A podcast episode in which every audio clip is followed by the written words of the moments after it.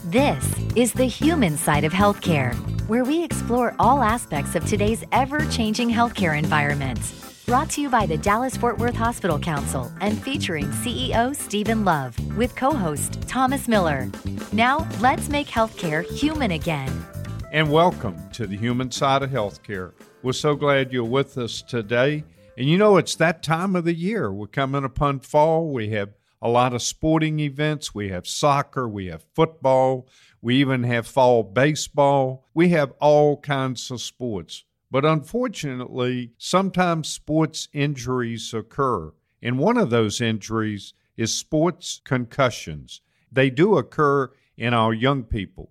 We're glad that we've got Dr. Scott Burkhart with us today. He's a neuropsychologist at Children's Health Andrews Institute for Orthopedics and Sports Medicine. Dr. Burkhart, welcome to the show. Thank you. Thank you for having me. Many of our listeners out there are parents and they've got children that are participating in sports this fall. Can you talk a little bit about concussions you receive in sports as opposed to concussions you may get, say, in a car accident or even like falling off a ladder?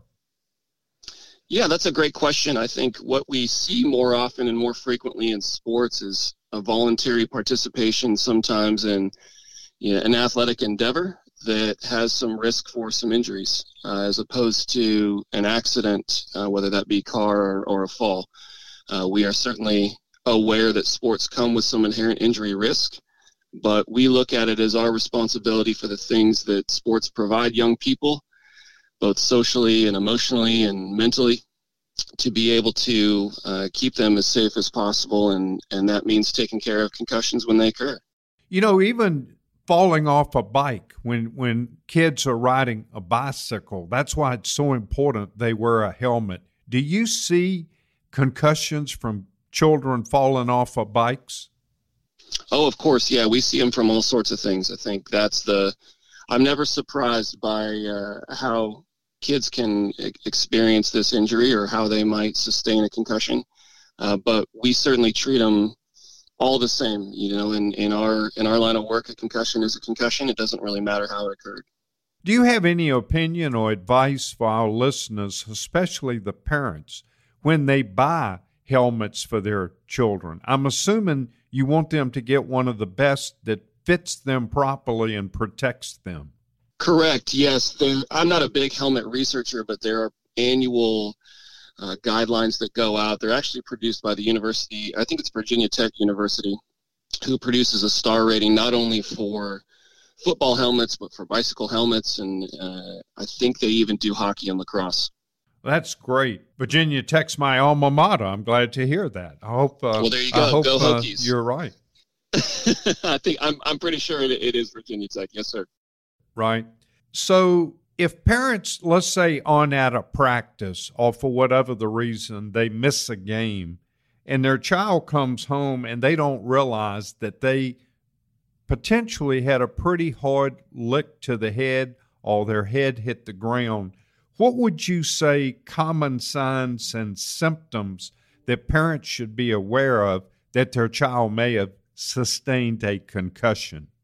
That's actually a really good point too. The most common symptom reported with concussions is headaches, but we know that within the medical community, headaches can be caused by a variety of things. The typical headache for concussion, though, is a hallmark presentation of, a frontal based behind the forehead, behind the eyes, sort of a pressure sensation. Uh, we see that most commonly if there's any problems in terms of eye movement in association with the concussion. But I would tell you that the number one symptom that should start to raise parents' concern, uh, and it literally comes straight off of our symptom reporting sheets, is when your child just tells you that they don't feel right, or they feel off, or they feel slowed down. You know, what would you say as you talk to parents and you talk to adolescents, precautions you recommend to help prevent concussions? I think the best thing that parents and athletes can do is to be educated. Uh, we've done a great job introducing this injury and, uh, you know, certainly addressing some of the concerns around it. We can always do better, but the more equipped you are with education of what it looks like, How to find specialists? I would tell you that I'm a big proponent of when this injury occurs, uh, going to a, a, a specialist or a medical specialist who sees concussions and does that as part of their clinical care model. It's a specialized injury that requires specialized care. So those two can really, you know, from a preventative standpoint, once the injury occurs, shorten recovery times exponentially. You know, we see a lot of professional athletes sustain a concussion, especially in pro football, and they have to go through a concussion protocol. When for a child should they return to physical activity after they've had a concussion? We've actually learned in recent research that early activity can be extremely beneficial in the recovery time. Now, that doesn't mean going back into a sport with a known risk for collision or contact, but a stationary bike, a treadmill, going for a walk, uh, you know, activating uh, that system and, and really kind of getting some physical activity going early helps tremendously with concussion recovery. So we've been pushing more and more recently, based on some of this research with clinical care, towards a direction of early exercise as long as it's prescribed uh, and it's under specific guidelines. Have you noticed uh, in your uh, patients that you treat female versus male? I'm just curious. Is there a group that sustains more concussions? There's not necessarily a group that sustains more uh, by gender. Uh, what we know about the gender research in concussion is that there's a little bit of a disparity in terms of how the recovery process goes, even how symptoms may be reported. You know, what we see in terms of needs is it re- really pertains to things that are tertiary to the concussion, the school support, maybe the behavioral health support, you know some of the the the physical nature or somatic nature of how the symptoms present can vary uh, but not anything necessarily in terms of of acquired or or how they're sustained. You know each concussion i'm sure is a little different. Do you sometimes have to do an individualized care plan for each child or is it kind of the same protocol? No that's great uh, and a really good question. No they're all different. You know it's we live in a world where humans are different and brains are different and, and so each person is is different. I've been practicing now for almost gosh over a decade and i would tell you i've never seen the same concussion twice. Because even a child who may sustain multiple injuries it's different in terms of how they've developed uh, and maybe what the current circumstances require uh, versus what they might have experienced previously. So no I, i've never seen the same concussion twice Given your knowledge of this, how would you advise high school team physicians about their concussion protocols? I think the state of Texas has done a great job with their uh, concussion program, and, and whether that's being overseen at the level on game days by the athletic trainer or uh, team physician, to your point. But I think it's knowing folks who can help with this injury. You know, there's a lot of injuries that can come up in the context of high school sports participation, and having someone in their back pocket who knows and understands and treats this injury uh, and can uh, is a is a great resource. And when we come back, Dr. Scott Burkhart from Children's Health is going to be telling us about new treatments for concussions that will blow your mind. If you have kids in sports, you don't want to miss this next segment. Next on the human side of healthcare. This is the human side of healthcare, where we feature healthcare's hottest topics and what our North Texas area hospitals are doing to make healthcare human again. Welcome back. We're continuing our conversation with Dr. Scott Burkhart with the Children's Health Andrews Institute, talking about concussions and our kids playing sports. And after a child has had multiple concussions, Dr. Burkhart, is it advisable for them not to play that sport anymore?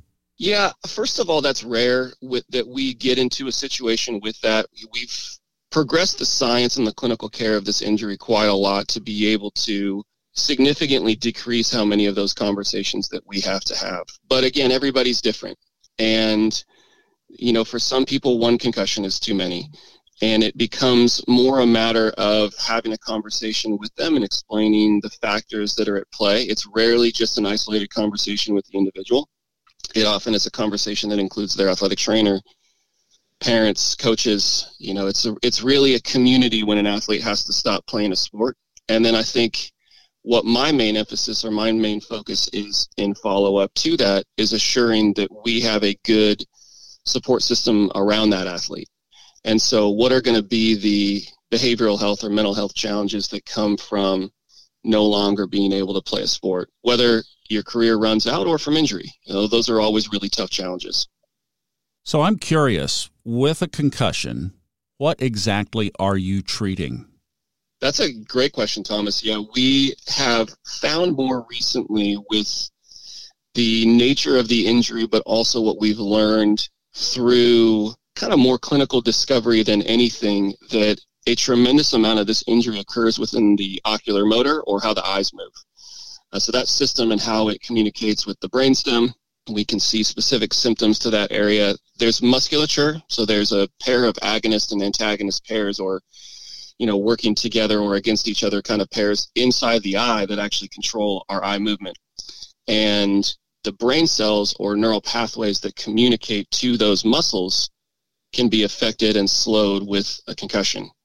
We also have learned a lot about what's called the vestibular system. So we may commonly think about that from an adult perspective as vertigo, but the vestibular system controls how our brain processes space and movement.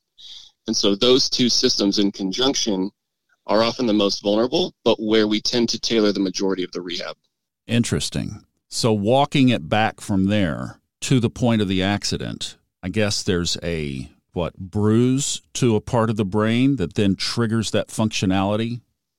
Yeah, I would almost think of it less as a bruise and more of how the brain moves inside the skull, right? So the brain doesn't butt up just directly against the skull. We have layers of fluid and cerebral spinal fluid that protect that. But during the acceleration and deceleration that a head goes through, that rapid acceleration deceleration is what causes the change on the really neuronal level.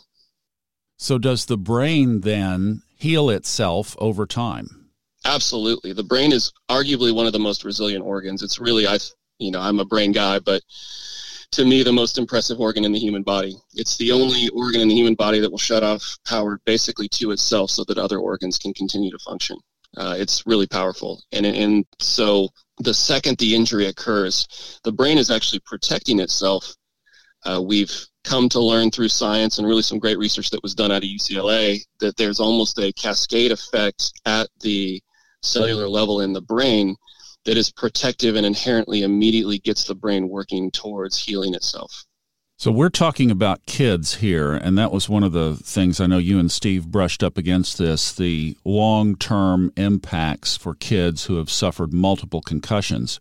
So, given that kids in their 30s, 40s, 50s who have had multiple concussions in sports, are they affected? It depends again how individualized it is. I would tell you that we have learned more and more about the lasting effects of what can linger if the injury goes untreated. So there are likely individuals who have had concussions that may not have had them treated at the level that we're talking about that may still experience symptoms and can trace those symptoms back to a head injury.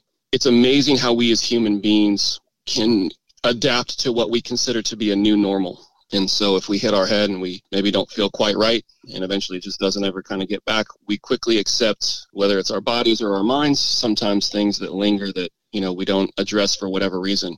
But I would tell you, yes, that if there's still effects in terms of any of the things that I'm talking about today, then, you know, there there's still a potential for rehab and recovery. Wow, what I'm hearing is a shift. So you're saying that there are treatments now that are available that, I mean, used to be that concussions were like, there's not much we can do, give it time.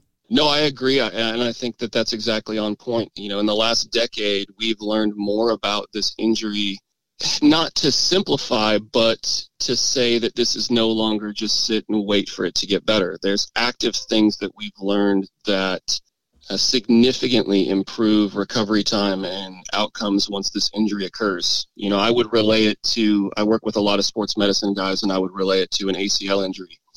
An ACL injury used to be career ending until Adrian Peterson came back in six months. You know, it's a kind of local Oklahoma tie for, for folks in this area. And so to see that and to see how much the science progressed the injury, that's a lot like what's happened with concussion we've gone from this thing being kind of the big, you know, scary front page plastered all over, you know, you get one and it's catastrophic to now understanding this more at a level that's very treatable. It's very manageable. It's a big part of what we do is is to disarm what goes on around it, but recognize the cluster of symptoms that can be related to the injury. And I would tell you we have a direct rehabilitative treatment option for every symptom uh, or dysfunction that comes up with this injury at this point. There's really not anything that we can't uh, proactively start working on improving in order to shorten the recovery time as well as uh, to ultimately return the brain back to functioning the way that it should. Just give me an example.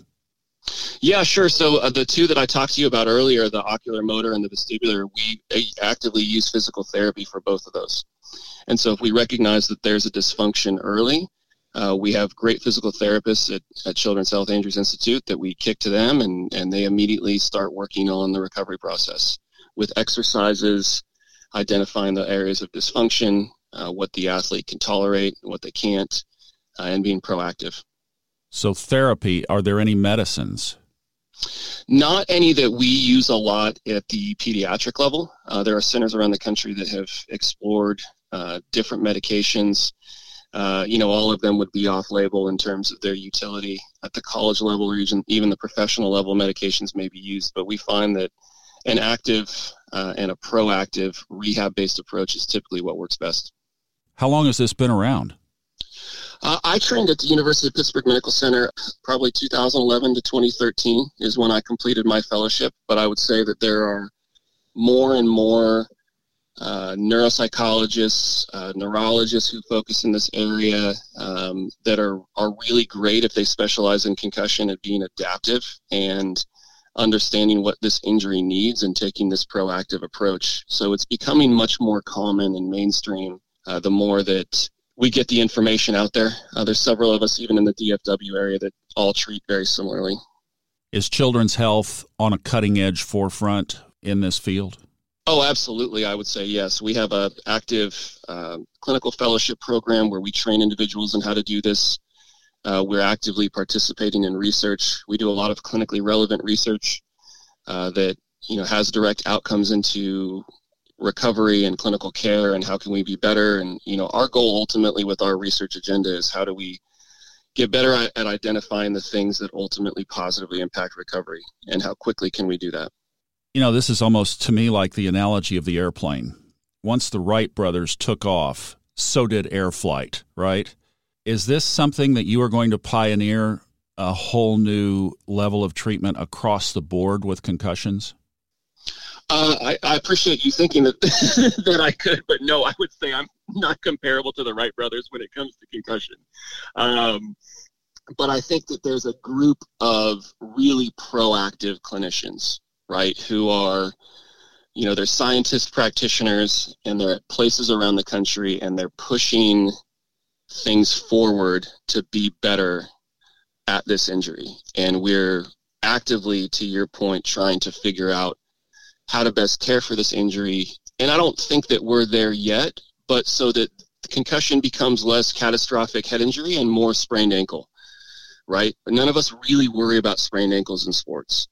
We know that there's a prescribed treatment program and elevate, and that's kind of the goal. At least that's my goal with concussions. And then I know I know it's comparing brains to ankles, but how do we get to that level where this becomes an injury that we have a prescribed known best practices treatment model that works. And so to your point, I guess, you know, I would I would say I'm working on clinical research that's relevant to establishing that best practices model. This has been Dr. Scott Burkhart. He's a neuropsychologist at Children's Health Andrews Institute for Orthopedics and Sports Medicine with some cutting edge new treatments for kids playing sports who get a concussion. If you missed this interview, check it out on our podcast, The Human Side of Healthcare.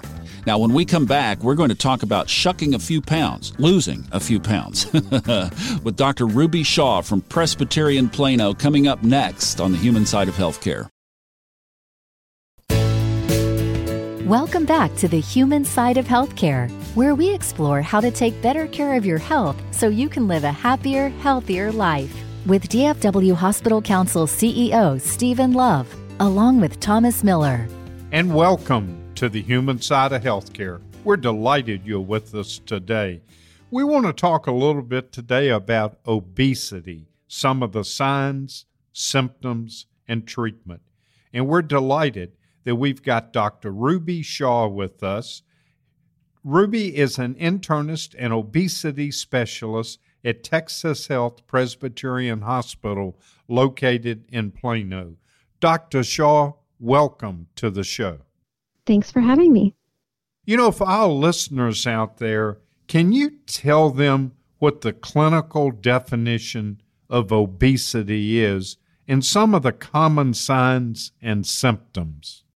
Sure. So, obesity um, is really a chronic multifactorial disease, and there's actually different ways of defining it. But the most common way most doctors I diagnose it is using BMI or body mass index. So, a body mass index of 30 or higher is when we diagnose obesity. And then from there, uh, based on your BMI, there's different classes of obesity. And so class one is when your BMI is 30 to 34, class two is 35 to 39, and class three is when it's 40 or higher. But there's other ways of defining obesity, such as, you know, body fat percentage or waist circumference. Um, but the most commonly used tool to diagnose it is really BMI. So is obesity more prevalent in males or females? It's equally prevalent across genders. Uh, the prevalence is people who are overweight and, and have obesity is about 70% across the general population. Let me ask you this Is it considered in some cases hereditary? Definitely, there is a um, genetics does play a role, and it can, in some cases, be hereditary. Um, so, for example, we know that if you have one parent with obesity, there's about a 50% chance that your child will have obesity. And if two parents have obesity, the chance of the child having obesity is about 80%. Um, so there is certainly a hereditary component, but as I mentioned, it's really a multifactorial disease. So there's many other factors that play a role as well. You know, in Texas, we hear often that the child and adolescent obesity rate is, is rather high. At what time does obesity, in your opinion, become a true medical concern? Yeah, that's a great question uh, because it wasn't really until about a decade ago that obesity was even recognized as a medical d- disease by the American Medical Association. Um, but in my opinion, anytime you, a, a person starts to become overweight and have obesity further down, um, that's really when it's a medical condition. Sometimes patients will wait until they have several other comorbidities to really address obesity as a problem. But once by BMI standards you have obesity, that is really when it's a medical concern. So, if we look at preventive measures, and we all know about proper diet and exercise, are there other things we can do to reduce obesity? Yeah, absolutely. Um, a lot of times, as you mentioned, we think we think obesity is really just about diet and exercise, when it's really not. There's really so much more than that. And in fact, exercise role in obesity um, is really kind of um, less important than some of the other things that play a role in obesity.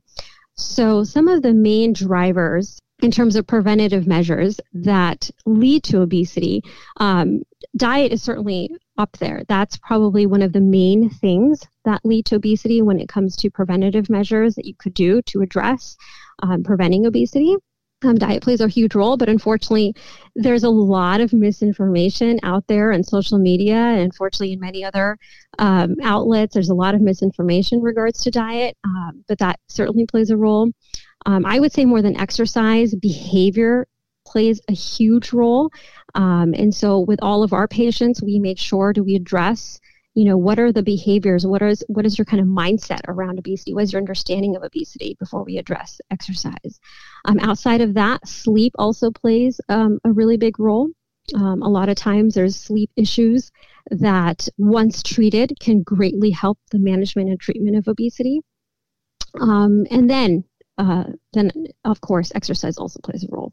You know, many people have picked up pandemic pounds. What are your suggestions to deal with pandemic pounds? Yeah, absolutely. This has been a problem um, in our. We see this in our patients, um, definitely in Texas, around the country. I think there was a study published in JAMA of about 300 people, which showed that adults who were under shelter in place order gained about half a pound every 10 days, which translates to two pounds a month or 20 pounds a year, which is really astronomical, especially if you've already been struggling with obesity. Having those extra pounds certainly doesn't help. I think one of the first things I would recommend to people is actually to see an obesity specialist. I think a lot of times people don't realize, again, that obesity is a chronic disease, just like having high blood pressure or diabetes. Um, you wouldn't necessarily, you know, just discount that as a problem. You would go see your doctor and talk about it. Um, obesity, being an obesity specialist, it's actually a relatively new field. It's one of the fastest growing medical specialties. Um, but that's really where you're going to get a multifactorial treatment plan um, to kind of address the condition as a chronic disease. So that would be really the long term um, treatment for it. Short term, uh, to start something at home, I always recommend to my patients the first thing I always recommend is you know, from a diet perspective, since that plays a huge role in obesity, um, especially if you're at home, working from home, is to remove convenience foods that, you know, processed, easily convenient foods are really high in calories, really high in preservatives and sugar. And so the more you can make healthy eating easier at home and more convenient, the more likely you are to do it. So you know, hide that junk food, throw it away, don't bring it home in the first place if possible. Um, really try to remove the convenience items in your food or at least hide them. So, why is obesity such a challenge when people get infected with COVID 19? Absolutely. I think that's a great question. So, again, there was another meta analysis published. Uh, one of the first meta analysis of its kind was published in Obesity Reviews in 2020, echoing exactly what you said that people with COVID 19 are uh, more than 100 times more likely than people of healthy weight to land in the hospital, and 75, 74% more likely to be, to be admitted to an ICU and um, 48% more likely to die. So it is really a serious problem.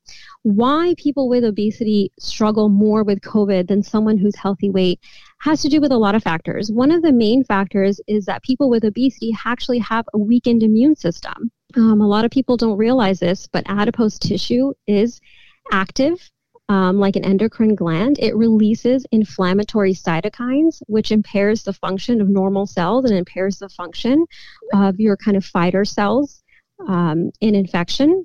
So it's almost like when you have diabetes. Um, a lot of people may not realize, but when you have diabetes, you also have a weakened immune system. So in obesity, the pathophysiology is very different, but uh, what is similar is that your ability to fight off infection is impaired. The other issue with obesity is it's also a mechanical problem.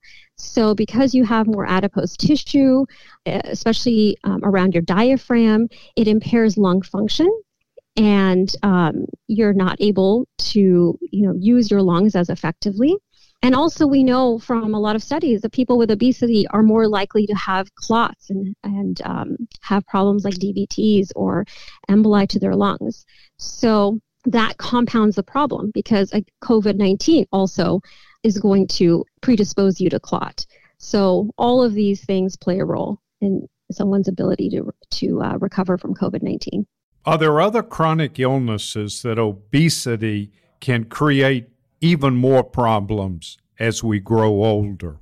Yes, absolutely. So, uh, what, as I mentioned, one of the main um, problems we see in patients who have obesity is triggering diabetes later on. But there are, are so many other medical conditions it also can predispose you to. Um, some of them are high blood pressure, high cholesterol, osteoarthritis, um, clotting disorders, cancers. Actually, there's a, a, a, a number of cancers um, obesity um, and our diet plays a role in.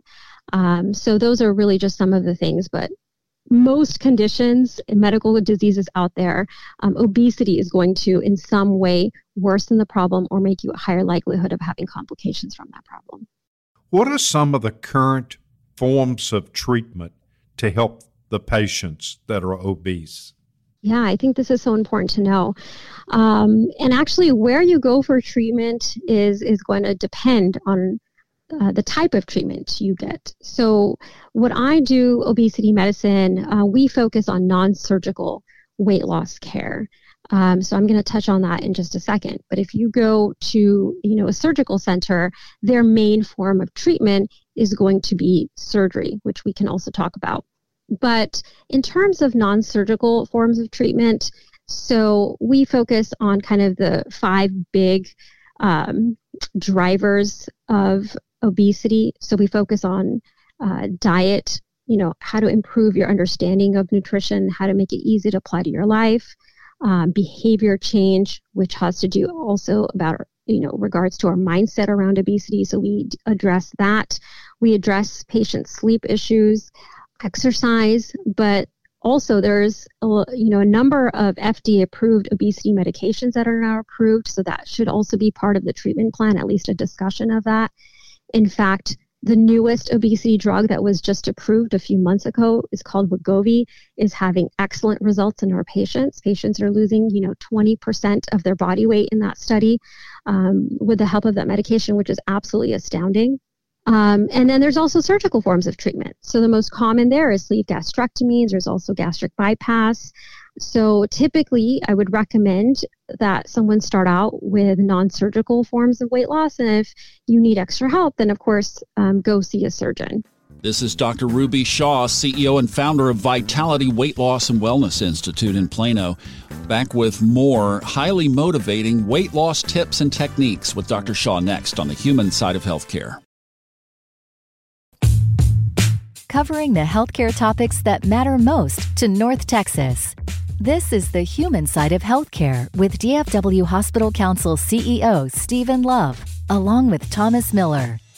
Welcome back. You interested in losing a few pounds? Well, we're talking about it with Dr. Ruby Shah. She is an internist and obesity specialist at Texas Health Presbyterian Hospital in Plano. And we're kicking off this segment with a look to the future.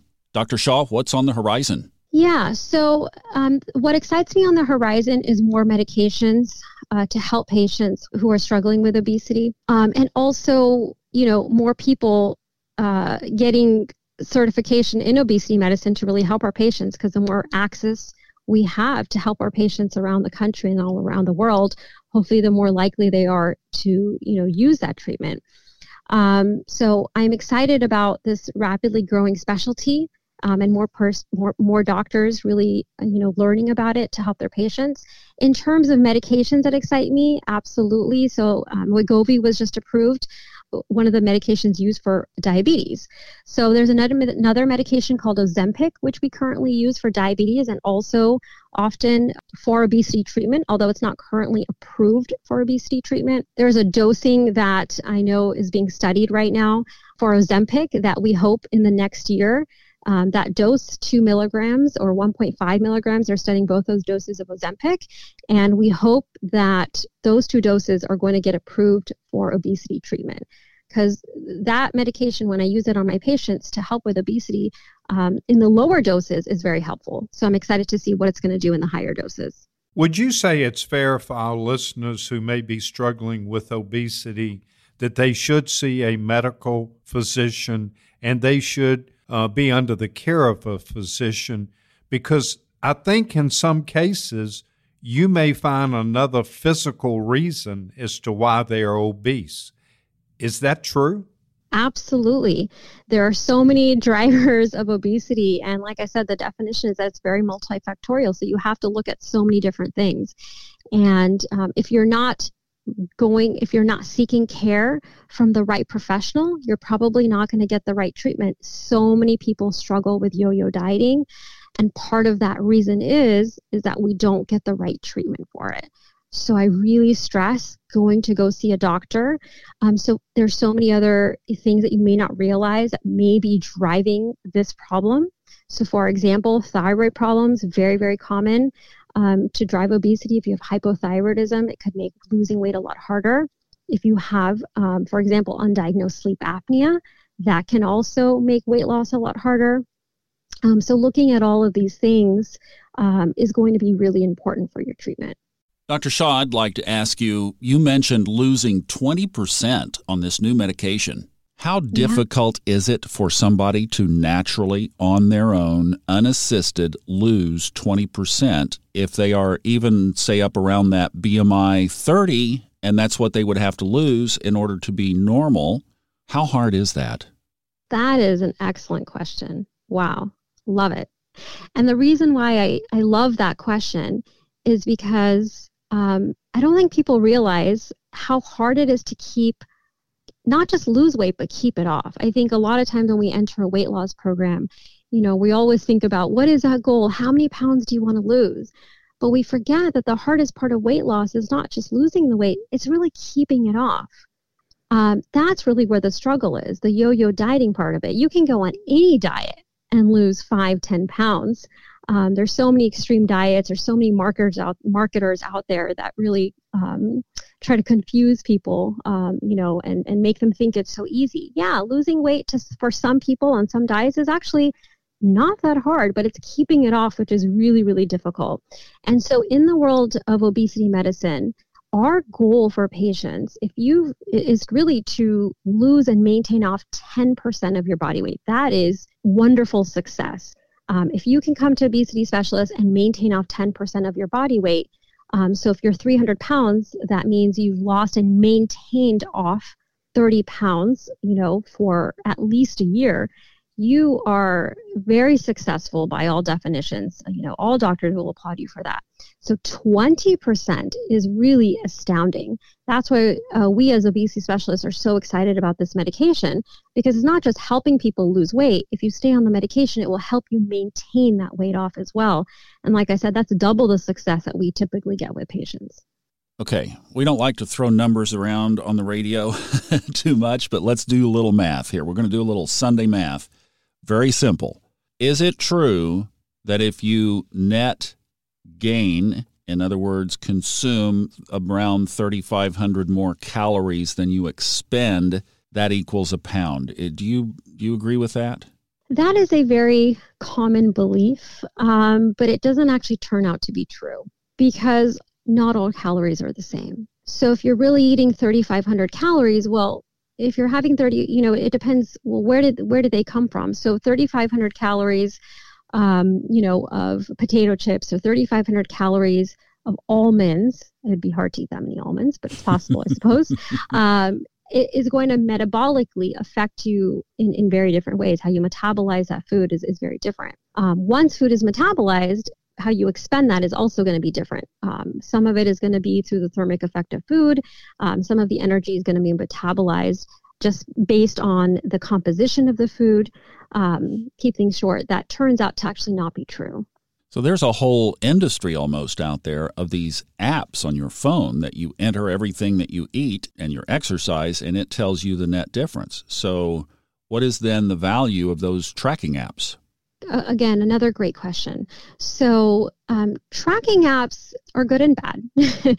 so, I, I'm glad that the tracking apps are tracking something because it turns out when you're starting to treat obesity, one of the important factors is to track something. Just tracking it, whether it's necessarily accurate or not, is going to make you more mindful of it, more aware of it. So it's, you know, in some ways more likely to change behavior. But the apps that track, you know, calorie expenditure or your exercise are notoriously inaccurate and we don't recommend those. In terms of tracking, what we do recommend is tracking your food intake. And so if you are going to, you know, look at how many calories you're eating uh, in whatever lunch that you're having, those tend to be a little bit more reliable and will be more helpful. One other thing I wanted to ask you is the BMI scale.